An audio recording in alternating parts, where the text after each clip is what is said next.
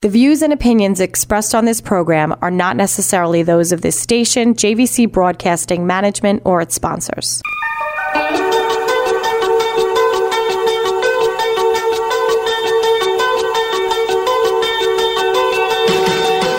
Good morning, Long Island, and welcome to DDI on Autism on Well 3.9 FM, keeping an eye on autism and giving a voice to its Long Island community.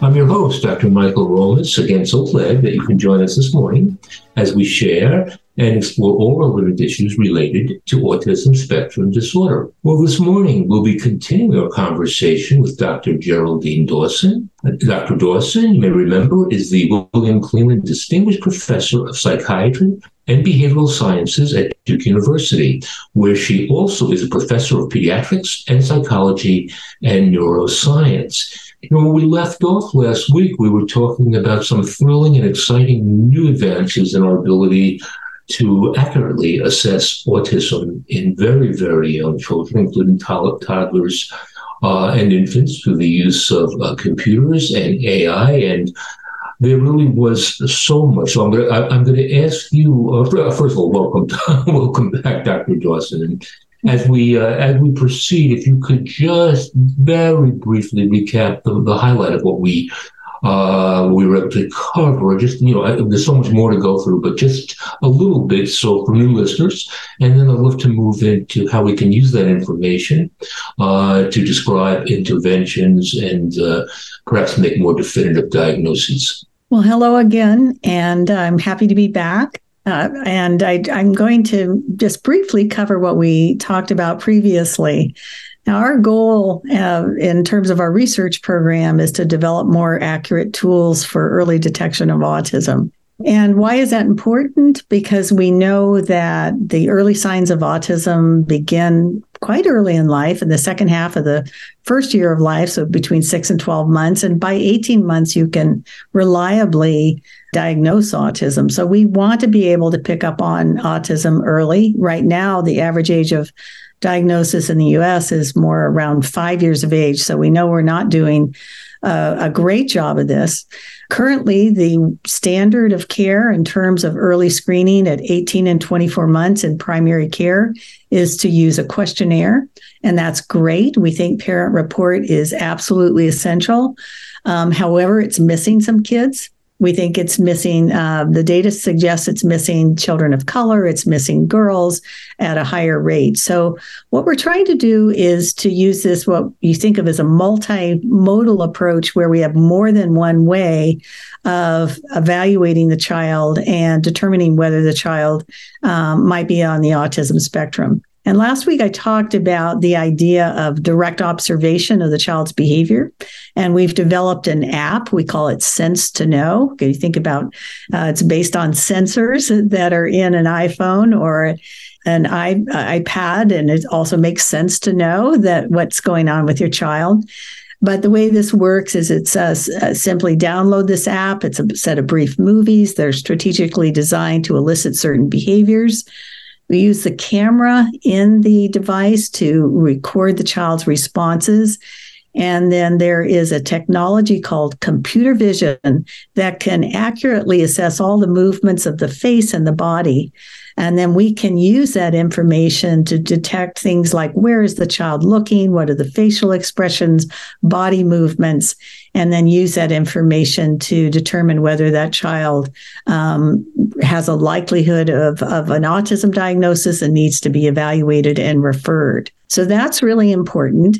But we we are trying to develop even yet another uh, approach, and um, I talked about this earlier, but in most fields of medicine, it's very unusual not to have several sources of information um, that we use in screening. And uh, the example I've used is if you had a heart condition, um, your doctor would certainly ask you about your symptoms. That would be very important. But the doctor would also directly measure your heart. That's an objective measure. It's not based on your self report or the or the physician self report, it's really measuring directly. Uh, but then they also might measure your cholesterol and they might measure your blood pressure and do a stress test. So, as you know, there's other fields of medicine, the doctor gets multiple sources of information and then uses those to to make a good decision about your treatment plan and referrals. And that's what we're trying to do with autism. So, what's the other approach that we're developing? Um, what we're doing is to use the information that is embedded in the child's electronic health record. So, the studies that we've been doing are done uh, through the Duke University Health System.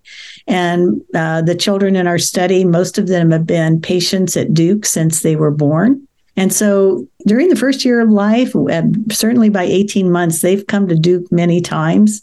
And what are they coming to Duke for? That, that's the question we asked. So the first study we did was to say, we're going to look at hundreds of patients who went on to have a diagnosis of autism. We also compared those to children who went on to have a diagnosis of ADHD or attention deficit hyperactivity disorder, and then children with other just regular medical conditions such as respiratory disease. And we looked to see whether in the first year of life, so by 12 months of age, was there anything different about the way in which they're coming and the kinds of visits they're having? And what we found was there was very different pattern. So, um, what we discovered is before 12 months of age, an infant who will go on later to get a, a, diagnosis of autism is much more likely to be visiting a gastroenterologist, an ophthalmologist, a neurologist, which is perhaps not that uh, surprising, to be seeing a physical therapist and many other specialists that would be uh, much less likely for a child who's going not going to have some kind of a neurodevelopmental condition. And this pattern of healthcare utilization um, was different than the children who went on to get a diagnosis of ADHD. So, for example, a child who would get the diagnosis of ADHD was much more likely to have uh, visited the emergency department by 12 months of age, which kind of makes sense because we think of ADHD to be involved with risk taking. I guess we didn't think it started, you know, before 12 months, but um, perhaps, you know, that child is more likely to have an accident, for example, um, and then end up in the emergency department. So, this is a very um, robust field of science right now where there is a lot of information in each patient's electronic health record that tells you um, much about um, how they might respond to certain medications. Uh, there's studies, for example, that uh, can predict uh, whether a patient is more likely to be susceptible to suicide. This is a very, very uh, active area of research in medicine. And the idea is that um, the computer is gathering all of this information automatically. So it, rather than the physician, the pediatrician in this case, having to go back and try to look at every thing that has happened for this child in their medical record, the computer is already calculating basically a um, an algorithm that is based on again machine learning of all those electronic health record elements and then using that to tell the pediatrician that this child has a higher likelihood of autism. So imagine that you're getting ready for a um, to see a child. You're a pediatrician now and you're going to see a child for a well child visit and the computer has already looked to see everything that's happened with this child. And then something would pop up in your screen that says this child, based on their pattern of healthcare utilization, um, has a higher chance of, of an autism diagnosis. And what that would mean is that the uh, pediatrician may decide to spend a little more time, right? Mm-hmm. Rather than just 15 minutes, mm-hmm. they may be sure to gather that questionnaire, maybe do the app that we talked about, um, but in general, pay a lot more attention uh, and use that information along with other information to make uh, a better referral. So, this is, um, we think this is a very exciting area. NIH is now funding a new study uh, where we're using even a larger sample. The other thing is that's really exciting about these studies is that the data that we're working with is on the tens of thousands. So we like we may have a database of 40,000 patients of whom, you know, a thousand would have autism and uh, 2000 might have ADHD. So uh, these very large sample size allow us to look at things like sex differences and developmental trajectories and um, to just understand in much uh, greater richness uh, what's going on uh, with any given child. It is thrilling. And, and, when we come back from the break, uh, it would be very nice to hear a little bit more about the implications of this, not, not only for treatment, given all the additional resources, because as you suggested, the computer piece is part of a larger battery and increases uh, our ability to create a profile along with the electronic records and such. There's, there's a profile. And I think it'll be really good for us to think a little bit about when we have, and it's such a robust sample, when we really look at that, what that can also mean in terms of funding the interventions throughout the country because we'll have a sense of who needs what. And just lastly, nuance, because I imagine that some of the babies that we're looking at will have autism and ADHD or some of that. So, how do we tease that out as well? So, stay with us. We'll bring you right back in the conversation with Dr. Geraldine Dawson. We'll continue.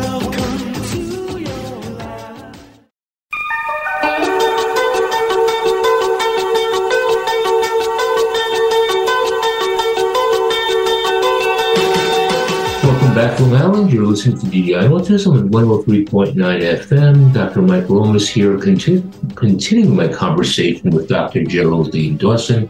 And we were talking a little bit about the implications of some exciting new advances uh, both with respect to the uh, acquiring electronic records and computer assessment on behalf of really young guys infants and toddlers uh, with autism. And uh, I know in the in the very short break, uh, Dr. Dawson, you were going to speak a little bit more about uh, electronic records and what that can mean long term. Yeah. So before I uh, continue with this discussion, I did want to mention that this kind of work is very interdisciplinary. And it does require these teams of scientists from very different kinds of disciplines. So I, am a psychologist with a background in both developmental and clinical psychology and neuroscience. But you can imagine I'm I'm working with computer scientists mm-hmm. and people who are very skilled in the area of technology. I, I do want to mention my colleague Guillermo Sapiro, who is the uh, person who has been working with me on the app that we've been creating that uses computer vision to directly measure behavior. And uh, then the second line of work has focused on electronic health records and using the information in a patient's, um, uh, you know, medical history to be able to predict whether a young uh, infant will go on to have a diagnosis of autism. And that work again is a collaboration. This time, I'm working with data scientists. And in particular, I've been working with two professors here at Duke University, Ben Goldstein and Matt Engelhard. Uh, so it's really been a fun and very productive collaboration. So, in terms of uh, thinking about the use of electronic health records, one point I, I want to make is that this work has highlighted the idea that autism is not just a behavioral diagnosis, but does involve a wide range of medical conditions. And often people are not uh, aware of this. They think of autism as you know, a set of behaviors, and they're not aware that there's a much higher prevalence of conditions such as GI conditions, uh, sleep problems. Um, actually, we discovered, you know, problems with the, you know, visits to the ophthalmologist. So even the vision system is affected. Certainly, the motor system and motor delays are one of the earliest signs of autism. So, it, you know, the reason why this is important is because often these conditions can be overlooked. And some of the behaviors that we see um, associated with autism, sometimes if you see tantrums or other challenging behaviors, these can reflect these underlying medical conditions. So you can imagine that if someone, and this is throughout a lifespan, by the way, that I know I've been talking a lot about infants and toddlers, but throughout the lifespan, uh, these medical conditions can be of concern. Um, and so we want to have this more comprehensive view uh, we want physicians like a pediatrician not just to be seeing the behavior, but to thinking thinking about the whole child. If a child is not having good sleep or has some kind of pain in in terms of a GI condition, uh, not only will they not be able to respond to behavioral interventions as well, uh, but they may be showing behaviors like tantrums and so forth. Um, and the physician may misattribute those to autism when in fact they need to be paying attention to these underlying medical conditions. So that's one of the benefits of studying the electronic health record is that you start to get this very comprehensive picture of autism and the kinds of things that we need to be doing to make sure that that individual child is getting uh, the care that they need. Well, Sam, so glad you brought that particular point uh, point up. Uh, I will say that at, at, at DDI, uh, the agency uh, which which puts together the show, actually, we're leading the charge around an understanding of the complexity of the people we support to move beyond just seeing the autism to seeing the likelihood of other mental health challenges and physical challenges. And the fact that you have shared that right now, I hope that will resonate. So we really do need to be sensitized to so much more than the diagnosis of a of a developmental disability. I just wanted to to underscore that because I again I just so appreciate your your highlighting that. I think a related point is the co-occurrence of psychiatric conditions. So, so that's another important point. Um, and uh, we were talking about ADHD earlier. Uh, you know, it turns out that about 50% of people on the autism spectrum also have ADHD. So, a whole other line of our work is understanding um, if you have a child with both autism and ADHD, you know, how does that change screening? Mm-hmm. So, we have a, a, an entire project that is focused on that because it turns out that if you have both autism and ADHD, you are more likely to be missed in terms of the autism diagnosis. Why is that the case? It's probably because ADHD is much more disruptive. And so that's what you're paying attention to. And that gets, you know, that's, it's called diagnostic overshadowing, where the thing that is the most obvious, you know, gets the most attention. So, um, you know these are all the complexities that one thinks about when you're developing you know screening tools but also intervention. And we can you know certainly touch on that as well. How, how do you change your intervention if you have a child with both autism and ADHD versus a child with only autism? But returning to this idea around the electronic health records the vision that we have is that uh, the computer would be constantly monitoring all of the health information about a given patient uh, throughout their life, and that the computer then can use this information uh, very early in life to know whether that child has a higher likelihood of a diagnosis of autism. Later in life, there have been studies that um, have shown that that information could be predictive of response to different treatments or um, likelihood of suicide. There's a study on that as well.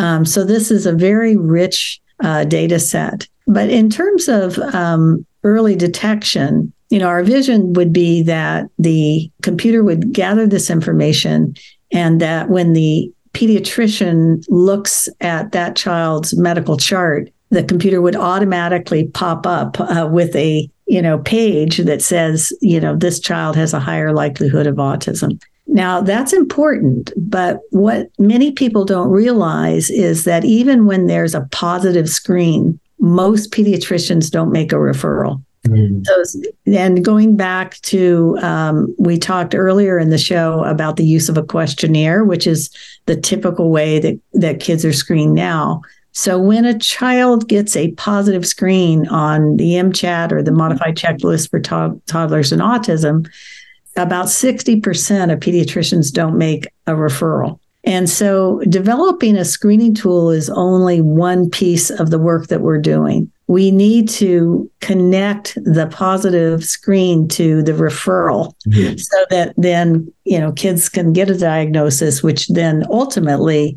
the whole purpose is to get into early intervention. Uh, can I ask about that reticence? Is is it concern that they're going to get that wrong and alarm parents for for no no good reason? Do they not do they not trust the test? Do they not trust their own judgment? Uh, do they not have the time? What, what what's coming together uh, to to to cause that reluctance uh, to to sound the alarm? It is all of the above. Mm. So it is true that pediatricians have very little time. So you can imagine you've got 15 minutes to do this screen. Pediatricians may or may not feel confident. They may be worried that if they bring this up, this will be very concerning. I do think the fact that there is a dearth of services out there. So it I can understand being reluctant, right, in making a referral when in fact you're, you know, you don't know whether the the services will be out there. Mm-hmm. Uh, but what we've been trying to do at Duke is develop what's called clinical decision support. This is another very active field uh, in the area of medicine, where when the physician gets that feedback, they also get advice of what they should do. So they would be told what to do. Here's the numbers the parents can call. Push this button, and they can have this piece of paper they can take with them that you can print out.